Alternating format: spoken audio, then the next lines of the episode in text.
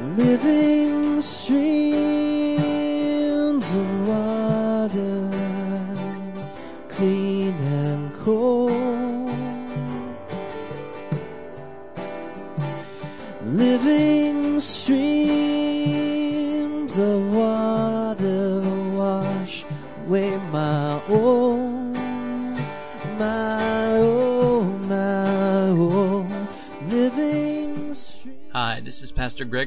Living Streams Community Church in McCordsville, Indiana. We want to thank you for your interest in God's Word and this message. We pray that God puts it into your heart. Streams of water wash away my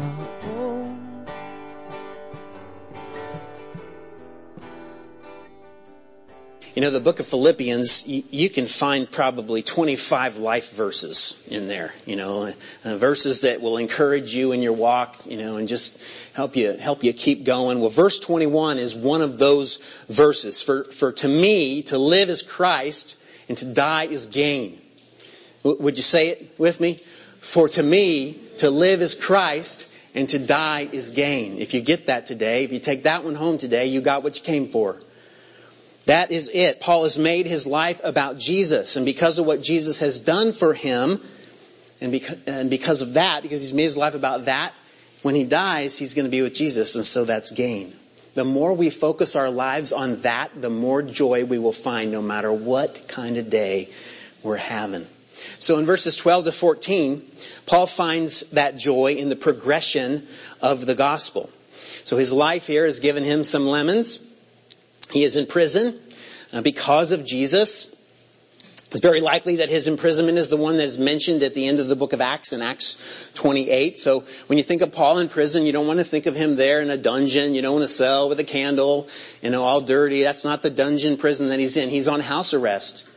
Um, he's he's in a place where he's waiting to see Caesar, and he's able to communicate with the outside. He's able to write letters like the one we're reading here into Philippians.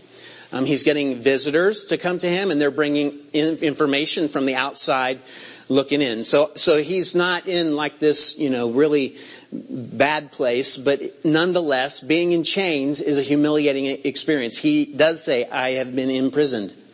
And, and so in that society, it would be, it would be looked down on. And, and, so his followers, the ones that are keeping up with Paul and, and, his ministry, it'd be very easy for them to see that what is happening to Paul is bad and they'd be discouraged and then even cower that it would happen to them. It would be very easy for, for Paul to, to be upset about his circumstances. He's waiting to see Caesar, the ruler of the world, and Caesar's going to either condemn him to prison or execute him for his faith. And Paul wants to go before him to plead his case. So as you read these words and, and hear about Paul's lemons, it, it's like, why is he sounding the way he's sounding? He doesn't sound discouraged. He doesn't sound like he's down. And he, he surely could sound that way, but he sounds the opposite. He sounds joyful. He says there is purpose in the prison. The propagation, the progress of the gospel. Now, every four hours, every four hours of a 20, of 24 hours a day, a Roman soldier is brought to Paul and he's chained to him. So that's happening all the time he is in prison. Every four hours, a new guy shows up who knows nothing about Jesus and he gets chained together with Paul. Paul is explaining here that every soldier in the entire imperial guard now understands why he's in prison because of his faith in Jesus.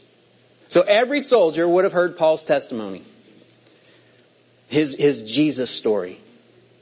You can read about that in, in the book of Acts as well. Uh, you know, he would have been telling these soldiers how, you know, he was uh, the, at the top of his class as a Jew. There was nobody who was better than him. He was a Pharisee of Pharisees. He was, he was keeping the law like, you know, no one ever could. He, he would be telling them how he was running after this small religious sect that was threatening the faith of his fathers, and he was killing Christians. He, he would have been telling them how on the road to Damascus on that killing mission where Jesus put himself, interjected himself into his life, the, the crucified, resurrected, glorified Jesus showed up on the Damascus road and spoke to Paul and said, why are you persecuting me? And struck him blind. He would have been saying to them, hey, you know what? I was struck blind and I was told to go see this man on Straight Street named Ananias. I don't know who that guy is, but I went. He laid his hands on me. Scales fell from my eyes and I could see again, but something happened. The Holy Spirit came into my heart and I was transformed. My life completely changed. And I was baptized and they gave me some food and then I started going and telling people about Jesus. Right to the Jewish synagogue, and that's when the trouble gets started. Paul had a lot of difficult days filled with lemons. And he wrote this in 2 uh, Corinthians chapter 4 verses 8 to 13. We are oppressed on every side by troubles, but we are not crushed. We are perplexed, but not driven to despair. We are hunted down, but never abandoned by God. We get knocked down, but we are not destroyed. Through suffering, our bodies continue to share in the death of Jesus, so that the life of Jesus may also be seen in our bodies. Yes, we live under constant danger of death because we serve Jesus, so that the life of Jesus will be evident in our dying bodies. So we live in the face of death, but this has resulted in eternal life for you. But we continue to preach because we have the same kind of faith the psalmist had when he said, I believed in God, so I spoke. You know, there, there's a lot of lemons in that passage. Um, serious, sour lemons. I mean, how is it he can sound so encouraged and so joyful when he's in chains? Gospel progression. Uh, if more people come to know Jesus due to the lemons, that turns those lemons into lemonade. It gives them purpose. Paul was taking advantage of this situation that he was in, and he was spreading the gospel to all these soldiers who came, who were chained to him 24 hours a day, seven days a week, and they all knew why he was there. But not only was it going on inside the prison, gospel pro- progression, it was going on outside the prison. Paul's finding out that, hey, some of the brothers out there, they're seeing me in prison and, and they're getting fired up. They're not cowering in fear. They're, they're becoming more bold. And so the gospel is spreading outside the prison too. Another reason to rejoice. Because of Paul's suffering. Let me show you a picture. You know this guy. I think many of you do. This is Pastor Makwan, Manubai Makwan. He's a, he's a good friend of mine and a missionary from India to the Hindus in Indiana and lots of other states. And then he's been going back to India several times over the years. And uh, I took this picture when we were in India in 2013, and he's in the process here of experiencing the lemons. Uh, he had typhoid fever. Um, and so um, when I took that picture, uh, I was getting ready to go on an outreach into uh, the country in India. Um, and I left Pastor Makwan there in the hospital uh, to, to, get better. And when when we were reunited, um, he was so happy that he had got typhoid fever. He, he was he was tasting the lemonade because every single doctor and nurse that came in that room heard about Jesus. Even the head of the hospital, he told about Christ. And then the head of the hospital said, Hey, my staff needs to hear this. And he got all the staff together and let Makwan preach to them. I do not know how many people came to Christ through that, but I know there's joy to be found in the progression of the gospel. He was tasting the lemonade and all that it is there for us to taste when we see the faith in Jesus grow in the world. And so, so we have to think about our lives and we have to think, how am I living my life? Is for me to live as Christ. Is that true of me? And if it isn't, how can I adjust? How can I order my life to be more about gospel progression? How do I change? What do I need to do? Where do I need to adjust? I mean, that is the key to finding joy when lemons come along. I mean, listen, if gospel progression is on your prayer list and on your priority list, it will probably make it to your to-do list every single day.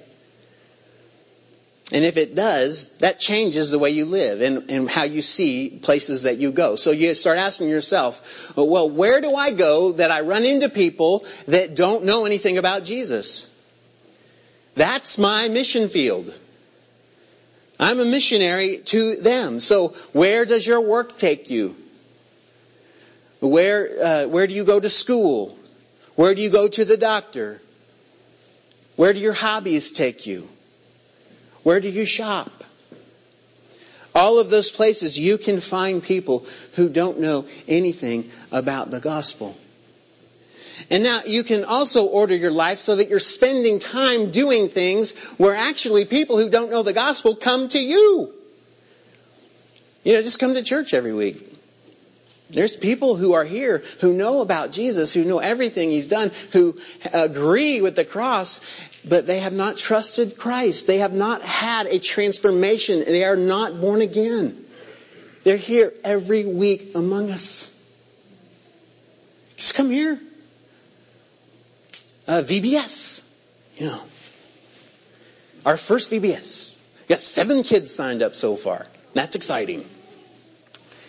Um, but you know, there's going to be lots of people that come here uh, who don't know anything about Jesus, don't know anything about the gospel. It's an opportunity for us to share Christ with people. The Jubilee sale, when we get the tent out there and we put all the clothes out there and we advertise, hey, deep, deeply discounted clothes, you know, and there's going to be uh, hundreds of people come. I think we've had two, over 200 people come when we when we do this. And they come and they come to the tent and they are getting ready to buy deeply discounted clothes. And the first thing we say to them, everything under the tent is free. Because Jesus gave to us freely. And we can have, we'll have a chance to tell them about that. And then load their car up with tons of clothes. Show them the love of Christ. Have you ever thought about doing a garage sale? I've, I've thought about it. I usually talk myself out of it because of all the work that it entails, and and, and I don't have a garage, so. Yeah, yeah. Thank you. I was thinking,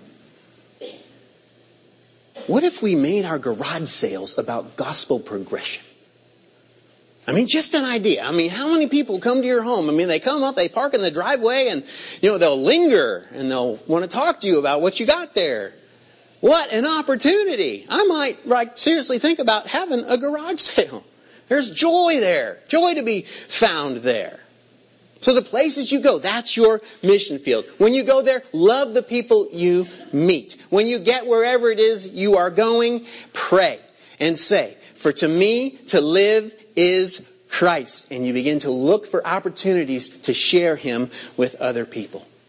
If we will make our lives about gospel progression, when difficult days come, it will turn lemons into lemonade. And we will rejoice because the gospel is advancing. You can also find some of that joy in gospel proclamation. So not only is there joy when people come to believe in the gospel, there's also joy in just getting the word out about Jesus. I mean, it's a good day when you get to speak his name the way it deserves to be spoken.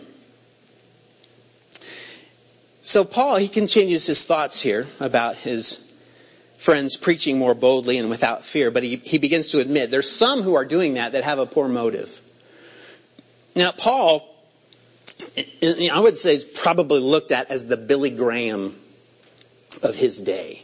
You know, and you know, you think about Billy Graham. There, arguably, there's nobody better at gospel progression and proclamation in our day. So Paul is is that in his day. And when, anytime you're out on the front and, you know, God is blessing you and He is causing um, the kingdom of God to grow you, go through you, and you have success at doing that, anytime that happens, there will be people who are envious of that success. Just comes with it. And Paul says some are preaching out of love. Some people are out there, they know I'm in prison, they know I can't go out publicly anymore, and they're filling the gap. They see that he can't do it, so they're trying to do what he can't do. And they're emboldened to do that. But other people, other people are saying, now is my chance. I mean, Paul's in prison. There, people aren't going to be flocking to Paul's meetings. Let's see how he likes it when hundreds of people come to my street ministry. That's what they're saying. Trouble is, Paul is not in prison feeling sorry for himself due to the, uh, due the, to the success of others. He instead is celebrating that success. He's rejoicing. Because why? Because there is no competition in the kingdom of God with people who are preaching Jesus. None. His attitude, Paul's attitude is this. I don't care if Greg has a pulpit and he gets to share about Jesus. Great. I rejoice that people are hearing about Jesus. There's joy when Jesus is proclaimed. There's joy. There's joy when the true gospel is heard. Now, the true gospel does have competition. There are true gospels and there are false gospels. The true gospel is Jesus plus nothing equals salvation. That's the true gospel, that the Son of God, He came and He lived our life, except He did it without sin. He never offended His Heavenly Father. Then He gave Himself over to sinful man. And He was convicted of crimes He did not commit. He was crucified on a cross. And when He was on the cross, He took on all of mankind's sin so that mankind could have His righteousness. And so when he died that death on the cross, he was taking on our sin. It's the shedding of the blood on the cross that is the price that needed to be paid for the forgiveness of our sins so that we could be forgiven. When he rose from the grave, he was the first of all who would believe in him, the first fruits of a harvest uh, that will conquer the grave. So believing that Jesus is the Son of God and that His death paid for your sins, makes you right with God, gives you a relationship with God, and gives you hope that you have a future with God that's beautiful forever. That's the true gospel. Jesus plus nothing equals salvation. A false gospel is not Hinduism. It's not Islam. Those things are so blatant you don't call them gospel. They are not good news that is working your way to heaven. Whatever flavor of religion out there um, that's out there outside of Christianity is telling you here's your steps to get to heaven, to get to paradise, to get to wherever. And they offer no assurance that you're going to get there. So a false gospel is a little different. It is Jesus plus anything equals salvation. Okay, so a false gospel would be Jesus plus baptism equals salvation. Or Jesus plus good works equals salvation. Or Jesus plus a denomination equals salvation. Jesus plus anything equals a false gospel. And they're out there. The true gospel is by grace alone, through faith alone, in Jesus alone. Ephesians 2, 8 and 9 says, For, for by grace you have been saved through faith, and this not, uh, not your own doing. It is the gift of God, not the result of works, so that no one may boast. Do you believe that? You know, false gospels are attractive because it gives us something to do and we like to have something to do to contribute to our salvation. But Jesus has done it all. And all we have to do is trust in Him, in who He is, and what He's done. He was on the cross and He said, It is finished. It's finished. That's the good news. That's the good news. So if there's a church out there proclaiming the true gospel, I want you to know they are not our competitors. They're not our competitors. We need to be praying for them. Even if we don't agree with how they worship or the clothes that they wear or why they're proclaiming Jesus, if it's the true gospel, we can rejoice it's being proclaimed. If those things matter to you, if like how they worship and what they, you know, if that stuff matters to you, I promise you there is no joy in that. No joy. And you have, let me give you the freedom to, to just rejoice that Jesus is being proclaimed. There's joy to find right there. How do you know if a church is preaching a true gospel or a false gospel? Admittedly, that's pretty hard. You might even, to find out, you may have to go to the church. Um, so that could be kind of tough. But here I will just give you this advice today. If there's a cross lifted up on the outside of the building somewhere, or there's church in the name, pray that they are proclaiming the true gospel of Jesus Christ. Pray that. And then let the Lord handle the rest. There's a lot more joy for you if you live life like that. A couple weeks ago, we watched a message from Pastor Mark Jobe. He is the uh, new president of Moody Bible Institute, and I'd never heard him, uh, you know, hear him preach a message, and I've only heard him on the radio. So I thought, well, let's let's watch this message. So we were watching, and I, I have to confess that as he began and started to preach, I wasn't really connecting with him. I, I didn't like the way he dressed. I, did, I didn't like the way he was, you know, presenting himself on this on the stage. I didn't like the sound of his voice. Um, you know, I liked what he was saying. I just didn't like how he was saying it. And then he, he mentions how he has been a pastor a really long time in Chicago, and at his church they baptized over 400 people in the last year. And I could feel that little twinge of envy, you know.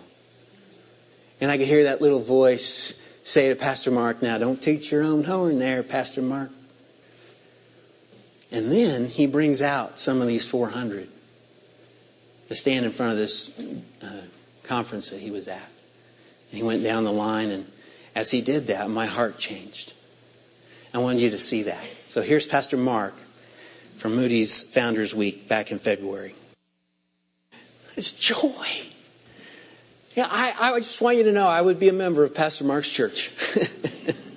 no matter how he dresses, I'll be, I'll be, I'll follow him. I'll follow him. There's joy in the proclamation of the gospel. You know, last week we sent out three missionaries. We brought them up here, Gavin, Kendra, and, and Megan, and we sent them off to Twin Lakes Camp to, to serve there all summer, um, you know, ministering to, uh, to kids and sharing the gospel, and, and we prayed over them. And, you know, the thing is we missed one. We missed one, and we, we didn't know about it, but Zach Heineman also went to camp this week, but he went to Spring Hill Camp.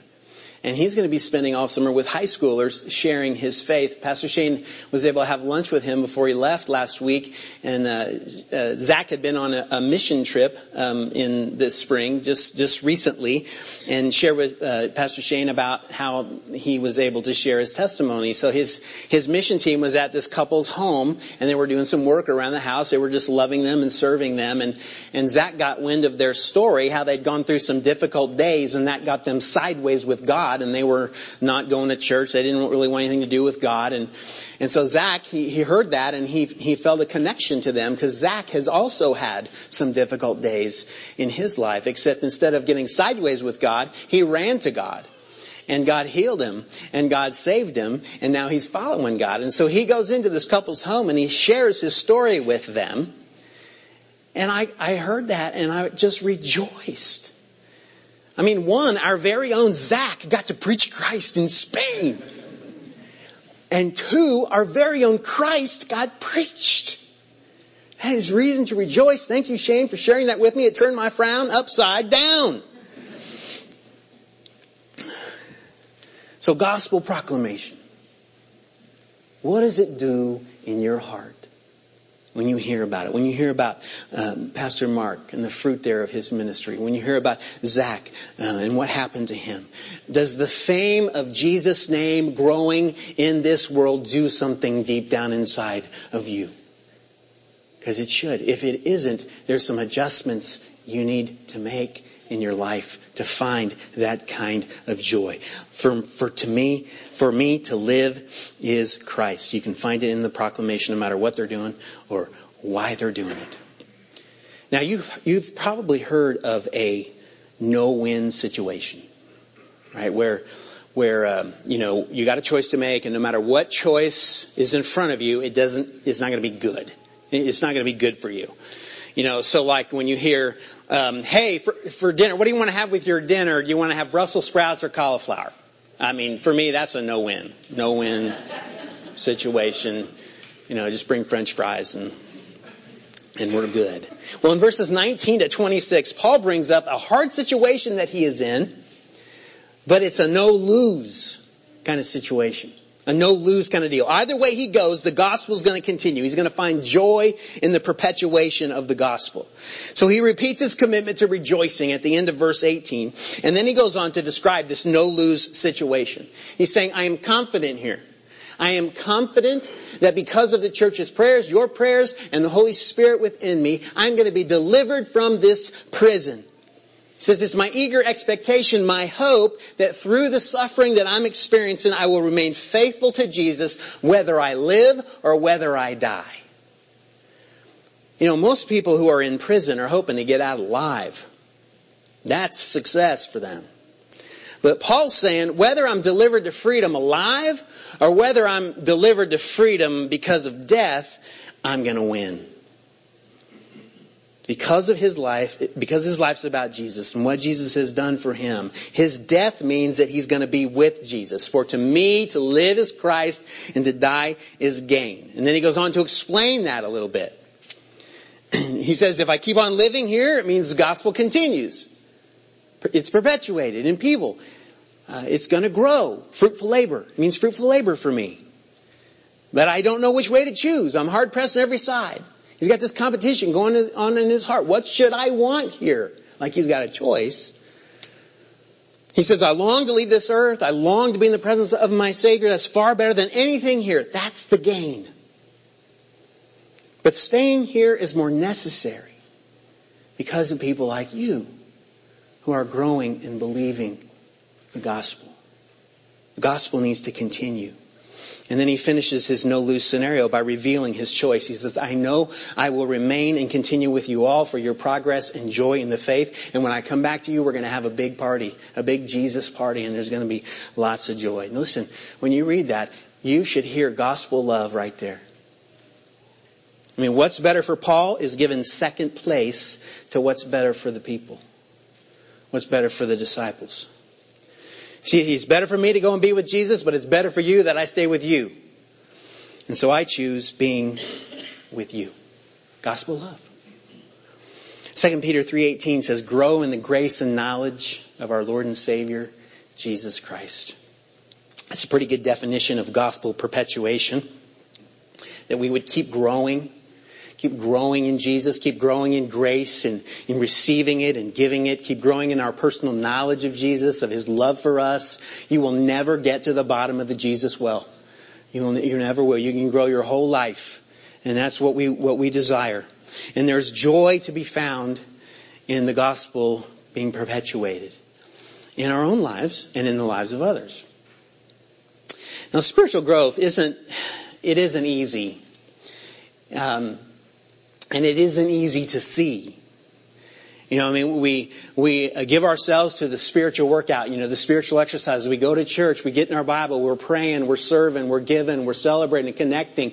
We're doing all these things, you know, because we want to, to grow in Christ. We want to learn about our faith. We want to walk and live by faith. We want all these things to happen, but sometimes you kind of go, am I, am I growing? It, doesn't seem like I'm getting any better here. Actually, it seems like I'm getting worse. It doesn't seem like life is getting any easier. It seems like life is getting harder. Am I growing? Am I becoming more like Jesus?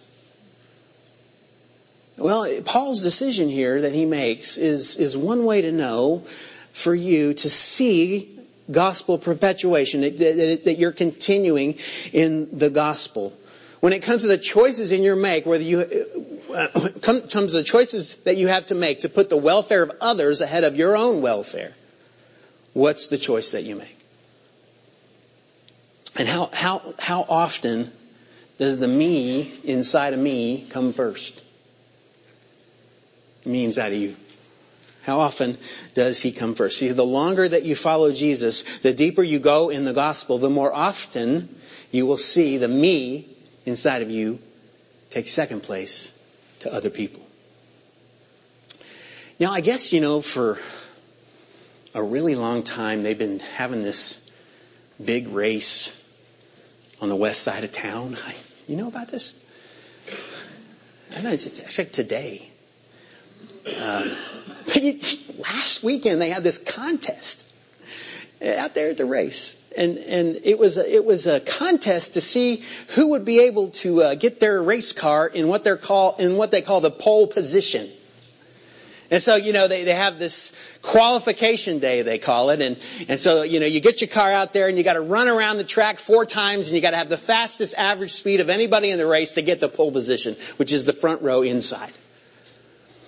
So a guy named Simon Pagenaud won that pole last weekend, so high five, Simon.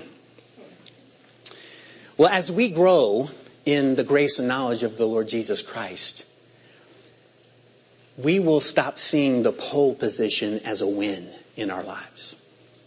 See, we'll stop seeing that. We would rather see somebody else get the pole position because it would be better for them than if we got it. So imagine Simon. You know, he wins that, he's celebrating, he's on the news, and then he says, oh, I'm going to give it to the Andrettis. They have bad luck around here all the time. The gospel turns life upside down. Everything changes the way you look at it. And when you see yourself wanting the best for others around you at the expense of yourself, I'm telling you, that's a reason to rejoice. Now, it's not a reason to shout, all right? Don't go shouting about your success in the gospel. That'll, that'll, that'll take you backwards. But it's a reason to rejoice. And if you don't see that in your life, if you don't see yourself putting others first, then I suggest today find ways to start doing that. Because once you do, once that becomes a habit in your life, you will know Jesus better and you'll be growing in the gospel. There's also joy to be found in the perpetuation of the gospel in others. When you're discipling people, when you're saying, follow me as I follow Christ. And if you're not doing that, I don't know why you're not. Because that's what this is all about. We give away what we've been given. We show people how to follow Him. So there may be some adjustments to be made. But when we are doing that, when we see people um, who are following us as we follow Christ, we're discipling them, we're teaching them. We see them growing in the grace and knowledge of Jesus. When you see that, I'm telling you, joy. Right from the inside, no matter what's going on in your life. You know, when we brought those three missionaries up here and prayed for them last week, I was just like, whoo! This is joy. When I see you guys out there shining your light in the dark and telling people about Jesus, spreading the word about VBS, I mean, it's just joy. Even if I got Brussels sprouts for dinner. Seeing you kneel at the altar for the Lord's Supper together, hearing that your small groups are still meeting, and I'm not calling saying, hey, is your small group meeting? Hearing that, supporting our missionaries, joy. Joy. That's the gospel continuing in you. There's lots of joy there. Do you know that kind of joy? Because you'll, you'll find it. I promise you, difficult days are, are coming. You might be in the middle of a difficult day. But if you give your life to seeing the gospel progress and proclaimed and continue, there's joy. You'll find joy. Let's have our worship team back come back up. For to me, to live is Christ, and to die is gain. You say it? For to me, to live is Christ, and to die is gain. How do you need to adjust life to make that about you? Or to make it more about you. I'm, I'm telling you, if the Holy Spirit is speaking to you today about adjustments, about ways you can change, about how you can order your life differently, listen to what He's saying. And then give yourself to the next step you know He's leading you to do. And there'll be joy in the process. Let's stand together. Now let's pray. Heavenly Father, when we come to you today and we see this joy in Paul's life and knowing what he's going through and, and, and what he's experiencing and and uh, we, we think, I want some of that. And so Lord, we, we pray today that as we see where there's guaranteed joy that bubbles up from the inside of us, that we might adjust that we would change how we're living life, that our life could be more that verse, for to me to live is Christ. Now, for some, Lord, here, that is a new thought. The first time they've ever heard that. But that's, that's salvation. That's trusting Jesus Christ with our lives. And I pray for those here today who realize that they haven't done that. They haven't put their trust in Jesus and what He's done and then to go and follow Him in their life. I pray that they would do that today. They take that step of faith believing that He's done it all, that there's no other way to God but through Him. And they just say, Jesus, take my life. I want that to be about me. Lord, give them the strength, the faith to do that today. And I pray for those who know this verse, for to me to live is Christ and to die is gain. I pray you would strengthen them, Lord, to continue to live it out. That you'd continue to lead them to people that need to know you, that you'd continue to grow them in the gospel, that you'd strengthen them, give them the courage like we read about here in this passage that Paul's friends had. Bear much fruit through their lives today through the power and working of the Holy Spirit in them because this is not on us to do. It's through Him that we're able to go and live it out. So Lord, we're trusting you for that today. Fill us with your Spirit. Bear fruit through us. Bear fruitful labor through our lives. In Jesus' name we pray. And all God's people said, Amen.